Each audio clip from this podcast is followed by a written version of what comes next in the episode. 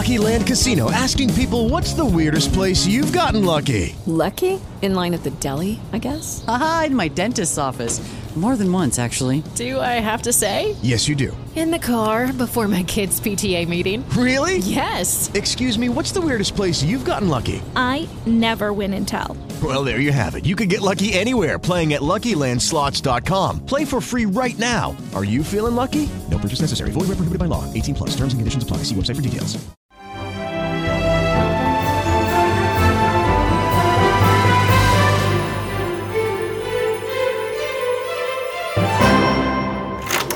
La mia amicizia tu non la volevi. Avevi paura di trovarti in debito. Non mi voleva meschiare in queste cose. Questo l'ho capito. Trovasti il paradiso tuo in America. Commercio avviato, vita sicura, polizia che ti protegge, giustizia nei tribunali. A che ti serviva un amico come me? Ma ora vieni da me e mi dici: Don Corleone, fammi giustizia. Ciao a tutti e benvenuti a un nuovo episodio dei Magnifici sette, il podcast di cinema degli ascoltabili punto it. In studio Simone Spoladori. Ciao a tutti. E il sottoscritto Giuseppe Paternò Raddusa. Simone, nel millenovecentosettantadue, precisamente il quindici marzo millenovecentosettantadue, quindi la data in cui andrà in onda questo, esatto, episodio, usciva nelle sale newyorkesi, dopo una premiera avvenuta la sera precedente, quindi quella del quattordici marzo, un caposaldo della cinematografia, Il padrino di niente meno Francis sì, Il padrino di Francis Ford Coppola. È il millenovecentosettantadue, come vi dicevamo in apertura, in apertura pardon, e questo film è la trasposizione cinematografica, appunto, di un romanzo. Esatto, il romanzo di Mario Puzo. E in questa puntata, Beppe, celebriamo un doppio anniversario, perché duemiladiciannove è anche il cinquantesimo anniversario dell'uscita del romanzo, che è uscito nel millenovecentosessantanove, infatti si è rivelato immediatamente un best seller internazionale. Quando Coppola gira il primo episodio della saga ha solo trentatré anni e non è ancora certo diventato il regista di successo che sarebbe diventato dopo. E paradossalmente, lo sapevi che viene scelto praticamente proprio per questo, proprio perché la Paramount, pensa un po', non era convinta che il genere del film di mafia potesse effettivamente funzionare e quindi tentava in tutti i modi di tenere il budget molto contenuto e sceglie Coppola proprio per questo motivo. E la Paramount, tra le altre cose che fa in relazione al Padrino, mette un po' i bastoni tra le ruote in quella che è la scelta del, del protagonista principale, Don Vito Corleone, che poi sappiamo sarà interpretato magistralmente da Marlon Brando, che per questo ruolo vincerà e rifiuterà l'Oscar. L'Oscar. Allora, il casting del film si rivela da subito problematico, proprio perché la Paramount vuole mettere bocca sulle scelte che farà Francis Ford Coppola. Inizialmente la scelta della, della casa di, di produzione era quella di affidare la parte di Don Vito Corleone a Ernest Borgnine, Marty, vita di un timido, grandioso anche, ma ci sono stati anche tanti altri grandi nomi, perdonami la ripetizione, che sono stati considerati dalla Paramount, come Orson Welles. Te lo immagini Orson Welles che fa Don Vito Corleone? No, francamente no. Ni. George C. Scott o anche il nostro Gian Maria Volonté, che con tutto il rispetto e l'amore che io ho per Marlon Brando è ancora più difficile. No, no, no, io invece Gian Maria Volonté lo avrei visto non malamente. Ah, sì? Per quanto io sia un assoluto sostenitore di Marlon Brando in, in questo film. C'era anche Burt Lancaster, che avrebbe voluto interpretare il ruolo ma non fu preso in considerazione, sebbene avesse interpretato un principe di Palermo nemmeno dieci anni prima nel Gattopardo. Non lo so, di, sai, Lucchino forse Visconti. È talmente, talmente radicato ormai, è talmente radicata l'associazione, certo, tra eh, Don Vito e Marlon Brando, che risulta difficile vederci qualsiasi altro attore. Però se tu ci pensi, Volonté secondo me non avrebbe fatto una cattiva figura. Mm. Al di là di tutto, Francis Ford Coppola è sempre agguerrito nel volere Marlon Brando come protagonista del suo film. Al massimo vorrebbe dare la parte a eh, Laurence Olivier, che però all'epoca è troppo, eh, diciamo, ha dei problemi di salute che gli impediscono di poter partecipare alla lavorazione. E allora la scelta cade su Marlon Brando, un, un attore che lui ama moltissimo e che però la Paramount non è eh, felicissima di, di assoldare, proprio perché ultimamente, ovvero nel, tra la fine degli anni sessanta e l'inizio degli anni settanta, Marlon Brando ha inanellato una serie di insuccessi, di fiaschi clamorosi al botteghino, come ad esempio Riflessi in un occhio d'oro, che è un film bellissimo di John Huston con lui e Elizabeth Taylor, o anche Candy e il suo pazzo mondo di Christian Marquand. Ma diciamo che il casting è in generale complesso per tutti i ruoli, perché anche il ruolo di Michael Corleone vede una girandola di attori coinvolti, da Alain Delon, che Coppola non vuole assolutamente, mm. così come non vuole Burt Reynolds, ma ci sono veramente tantissimi altri grandi nomi. Warren Beatty viene considerato per la parte, poi si sceglie di assoldare Al Pacino e il resto è storia. Barrese è morto e anche Philip Battaglia, Mo Green, Stracchi, Cuneo. Oggi sistemo tutte le questioni della famiglia. Non dirmi che sei innocente, Carlo. Confessa quello che hai fatto. Dategli un drink. Beh, io sono affascinato dalla figura di Francis Ford Coppola, sia dalla sua ascesa rapidissima, sia dalla sua... Eh, clamorosa eh, rovina. È uno dei più grandi registi della storia del cinema, secondo me, dotato mm. di un talento purissimo e al tempo stesso di questa furia iconoclasta e autodistruttiva unica. Un personaggio che mi verrebbe da definire, Beppe, bigger than life, in grado di firmare un capolavoro assoluto come Apocalypse Now, no? Gigantesco, esagerato, travagliato, e poi di radere al suolo il suo stesso grande successo con quella follia che è Un sogno lungo un giorno, film del millenovecentottantadue, un musical illogico, costato eh, incomprensibilmente ventisei milioni di dollari, totalmente fallimentare al botteghino, e che costringe Coppola addirittura a vendere i suoi studi e gli uffici dell'American Zoetrope per pagare i debiti che ha accumulato. Eh, tant'è che Coppola oggi fa solo piccoli film, dopo dieci anni di pausa, dal novantasette al duemilasette, fa solo piccoli film, ne sta finendo uno nuovo che si dice possa essere in qualche sezione del prossimo Festival di Cannes, e intanto fa dell'ottimo pomodoro in provincia di Matera, in Basilicata. Senti, per tornare a parlare del, del film che dà il tema a questa puntata, ovvero Il Padrino, eh, quello che io penso è che eh, il film vive di contrasti, non so se sei d'accordo, vive di contrasti che non sono mai sbandierati, contrasti che ci sono tra le luci e le ombre, penso anche soltanto alla prima scena, no?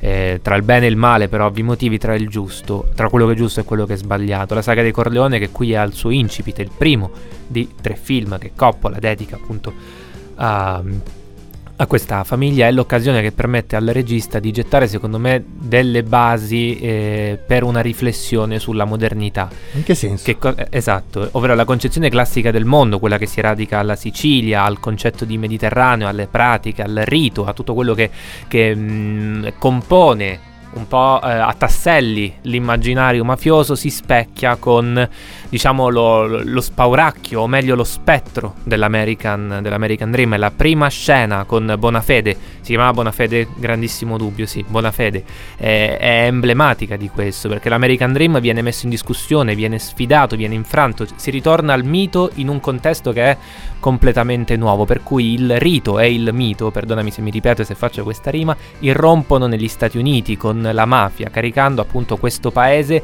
di un significato e di un ordine assolutamente nuovo. E secondo me in questa abilità nel generare contrasto si, mi piace, si, mi piace. si trova la grandezza di Coppola, un contrasto che secondo me vive in tantissimi altri film, vive in Apocalypse Now che tu citavi prima, un film esagerato, un film eh, travagliato come dicevi tu, ma anche allo stesso tempo capace di dare un ritratto unico dell'individualità umana. Ma penso anche a Jack, nel contrasto tra giovane e vecchio, mm, che sì. subisce questa miscellanea in uno dei film che è meno ricordati di Francis Ford Coppola. Penso alla Conversazione, penso a Un sogno lungo un giorno, che è un pastiche ma che è comunque un grandissimo film, troppo spesso dimenticato anche per i motivi finanziari di cui sopra. E in questo contrasto, in questo modo, in questa modalità di generare contrasto, secondo me Coppola non è mai grossolano o didascalico, didascalico, ed è proprio per questo, per, per questa facilità, per questa naturalezza nel generare dubbi e allo stesso tempo certezze, che la sua assenza un po' si fa, si fa sentire, anche perché, ti devo dire la verità, io non sono un grandissimo fan delle ultime opere, né di Tetro, eh, né no, di no, no, Un'altra giovinezza, non, non sono dei film che secondo me restituiscono appieno la grandezza del suo autore. Ma la grandezza del suo autore io la, la fermerei, eh, diciamo, l'ultimo film che secondo me la, la riesce a trasmettere fino in fondo, non so che cosa ne pensi, ma è Dracula. Eh beh, sì, vero, un grande film che forse abbiamo citato troppo in ritardo rispetto agli altri. Vabbè, ma eh, chiudiamo meglio tardi che mai. Chiudiamo il nostro omaggio a Coppola, auguri citando al padrino. Proprio, eh, auguri al padrino, e citiamo il, lo, lo straordinario Dracula di Bram Stoker di Francis Ford Coppola. Vieni spesso qui?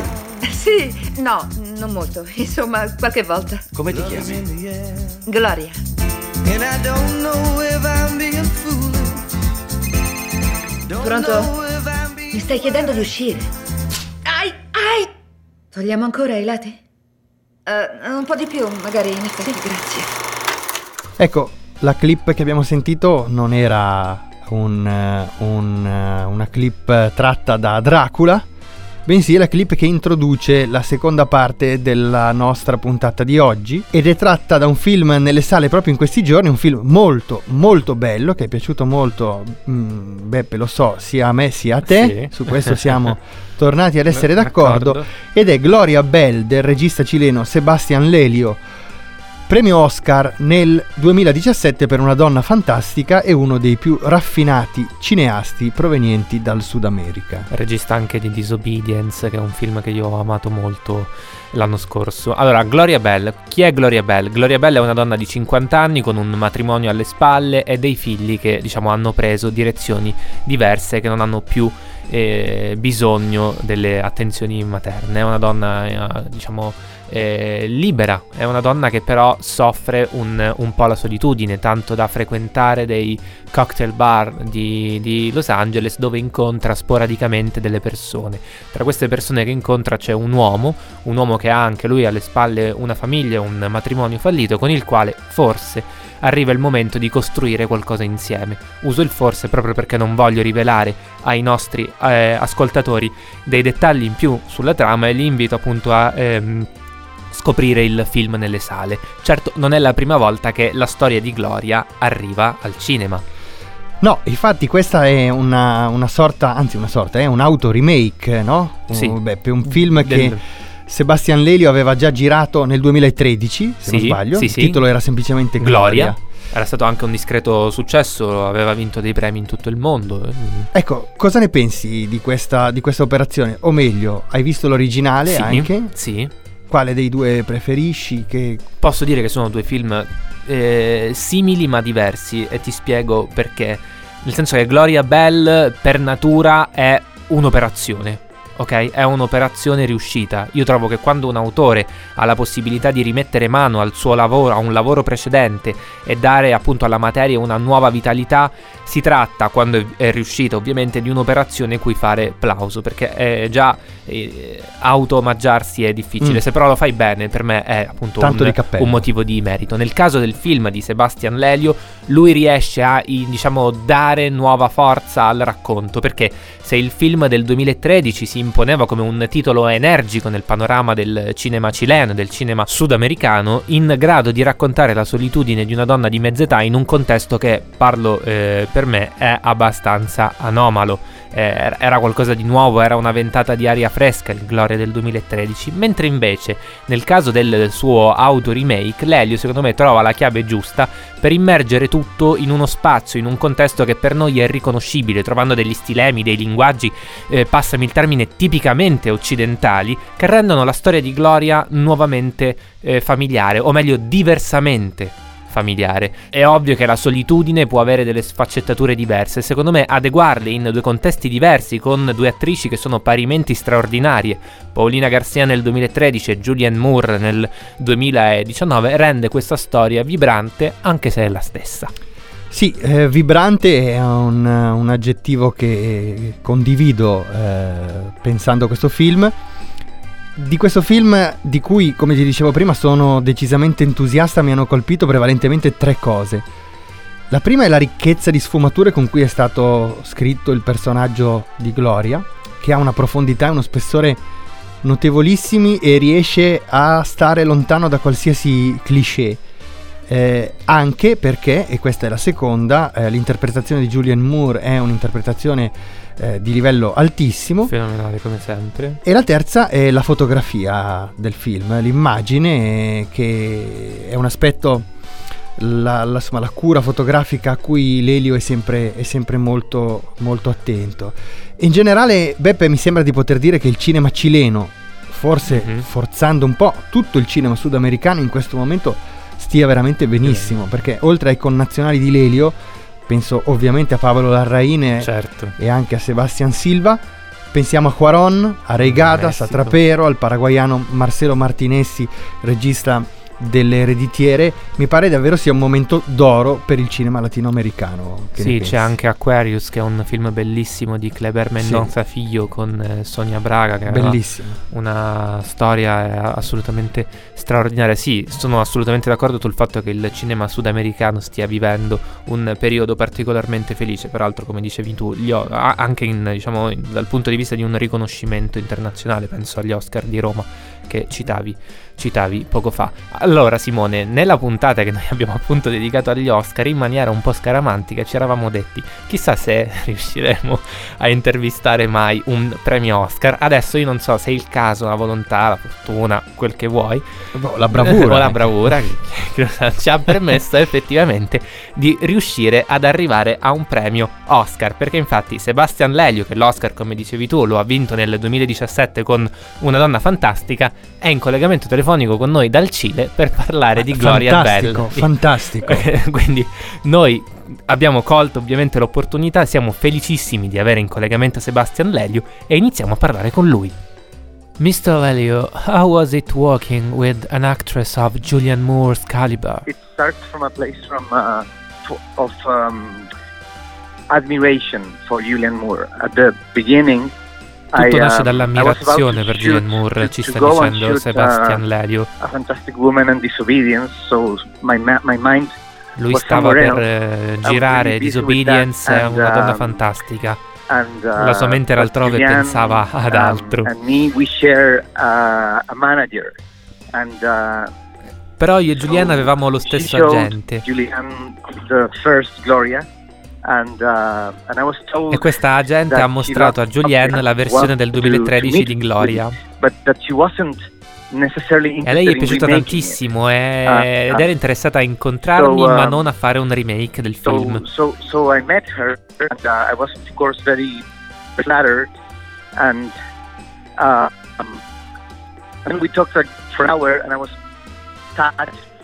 E allora loro si sono incontrati e hanno parlato per ore del, del personaggio e del film.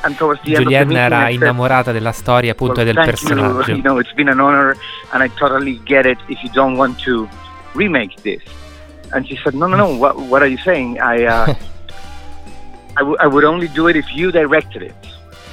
And then I said, uh, e allora alla fine dell'incontro well, eh, Sebastian ha detto è stato un onore, non c'è bisogno che lo rifacciamo so, per forza really. E allora Julianne Moore ha risposto no no no io uh, non è che sono interessata a rifarlo, io sono course, interessata a rifarlo uh, solo se lo dirigi tu. To, to face the challenge, the artistic challenge of trying to uh, you know take this story and this material.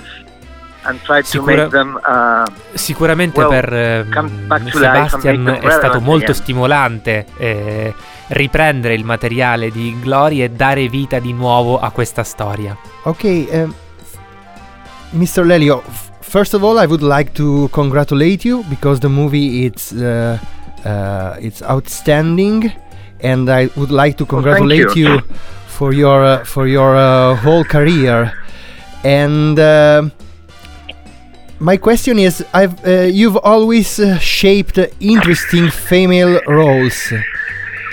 In a moment like this, in which great roles for women are hard to find. So, I would like to know um, how you can connect so well with uh, the um, female world and the female uh, uh, Psychology. Simone eh, fa appunto i complimenti a Sebastian Lelio per il modo in cui riesce a tratteggiare e a modellare i personaggi femminili nei suoi film, e gli chiede com'è che riesce a entrare in contatto così bene con la psicologia femminile e con l'universo appunto femminile. Ah, uh-huh. um, well, thank you. Um, listen, it, it all comes from, from, you know, the, from, from an intuition, from, from me following. Um, something that, that is moving and, and inspiring. Uh, Beh, innanzitutto grazie, tutto arriva da un'intuizione, da qualcosa che è commovente e toccante allo stesso tempo è di ispirazione. And, uh, and put them at the absolute center and then trying to build this uh, Nel caso di Gloria abbiamo davanti un personaggio che ha qualcosa della narrativa mainstream, ma allo stesso tempo viene messa al centro e costruita in un modo che è assolutamente complesso. I usually hear that people say, how can you understand women? And, and I don't think that's the case, you know, I think that I have a great... Spesso le persone mi dicono, ma com'è che riesci a raccontare così bene le donne? Però in realtà io non ci penso, io ho solo una grande curiosità, voglio considerare il cinema con, come un ponte per, per capire, per farti capire qualcosa che magari non sai, e questa curiosità che io ho mi serve a capire l'altro, e, e sono interessato, io non sono né una donna di cinquanta anni né una ragazza molto giovane. E,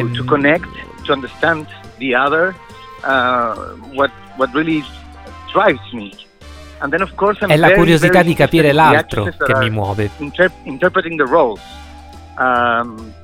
Sono interessato nelle attrici che interpretano i ruoli. Quello che provo a catturare con la macchina da presa sono quelle intersezioni che ci sono tra personaggi che sono di finzione e quello che le attrici sono davvero, chi sono davvero gli esseri umani che interpretano un ruolo, che cosa possono portare a questa equazione.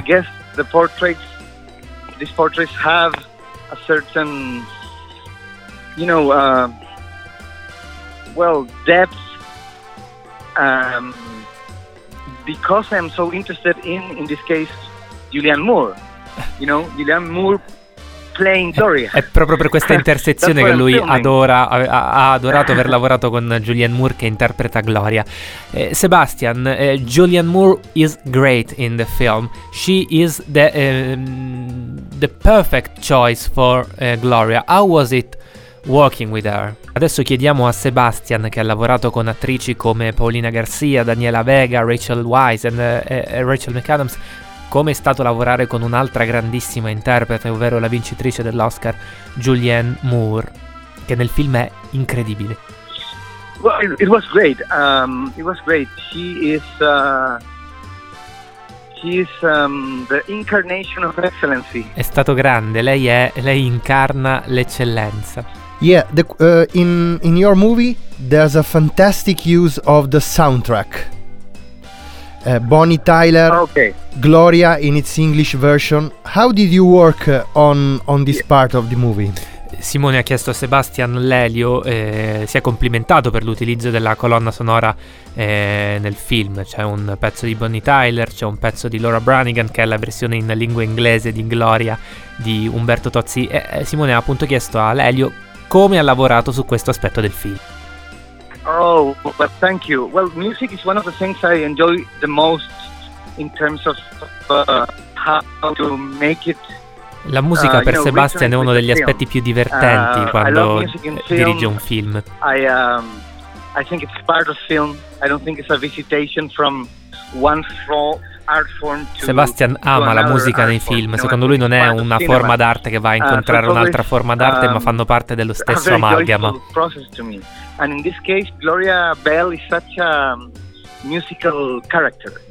La sua Gloria Bell è un personaggio molto musicale, ama danzare e ballare. La sua vita è naturalmente circondata dalla musica. And I have always thought of the film in a certain way as a hidden musical. Lui ha sempre no, pensato a Gloria come un, una specie di musical nascosto, con delle uh, sequenze sognanti e musicali in cui Gloria danza uh, e canta. And uh, somehow the the emotion of the music mingles with the emotion of the storytelling. E in Gloria le emozioni and, uh, della musica incontrano quelle della narrazione. Resonate with um, with the character's process.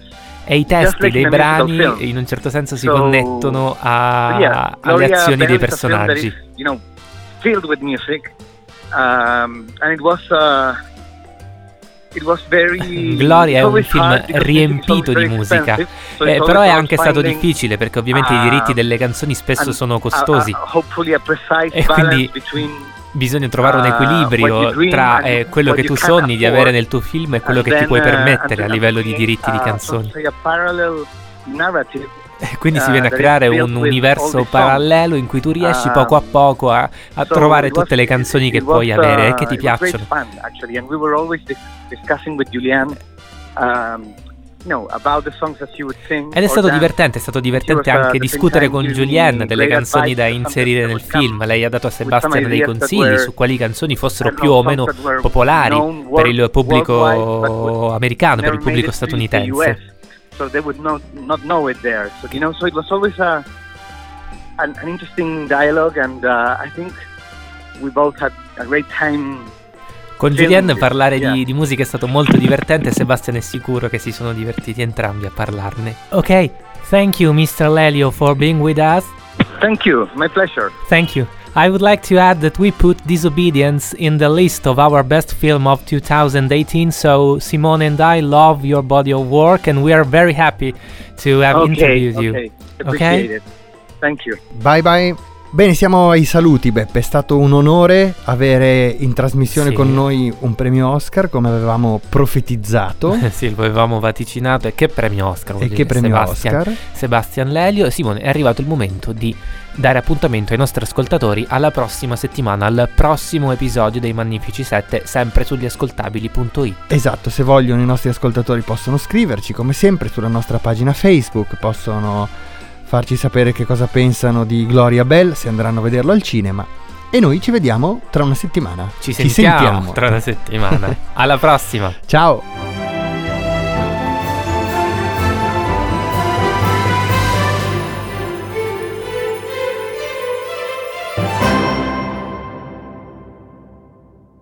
Lucky Land Casino asking people what's the weirdest place you've gotten lucky? Lucky? In line at the deli, I guess? Aha, in my dentist's office. More than once, actually. Do I have to say? Yes, you do. In the car before my kids' P T A meeting. Really? Yes. Excuse me, what's the weirdest place you've gotten lucky? I never win and tell. Well, there you have it. You can get lucky anywhere, playing at Lucky Land Slots dot com. Play for free right now. Are you feeling lucky? No purchase necessary. Void where prohibited by law. eighteen plus. Terms and conditions apply. See website for details.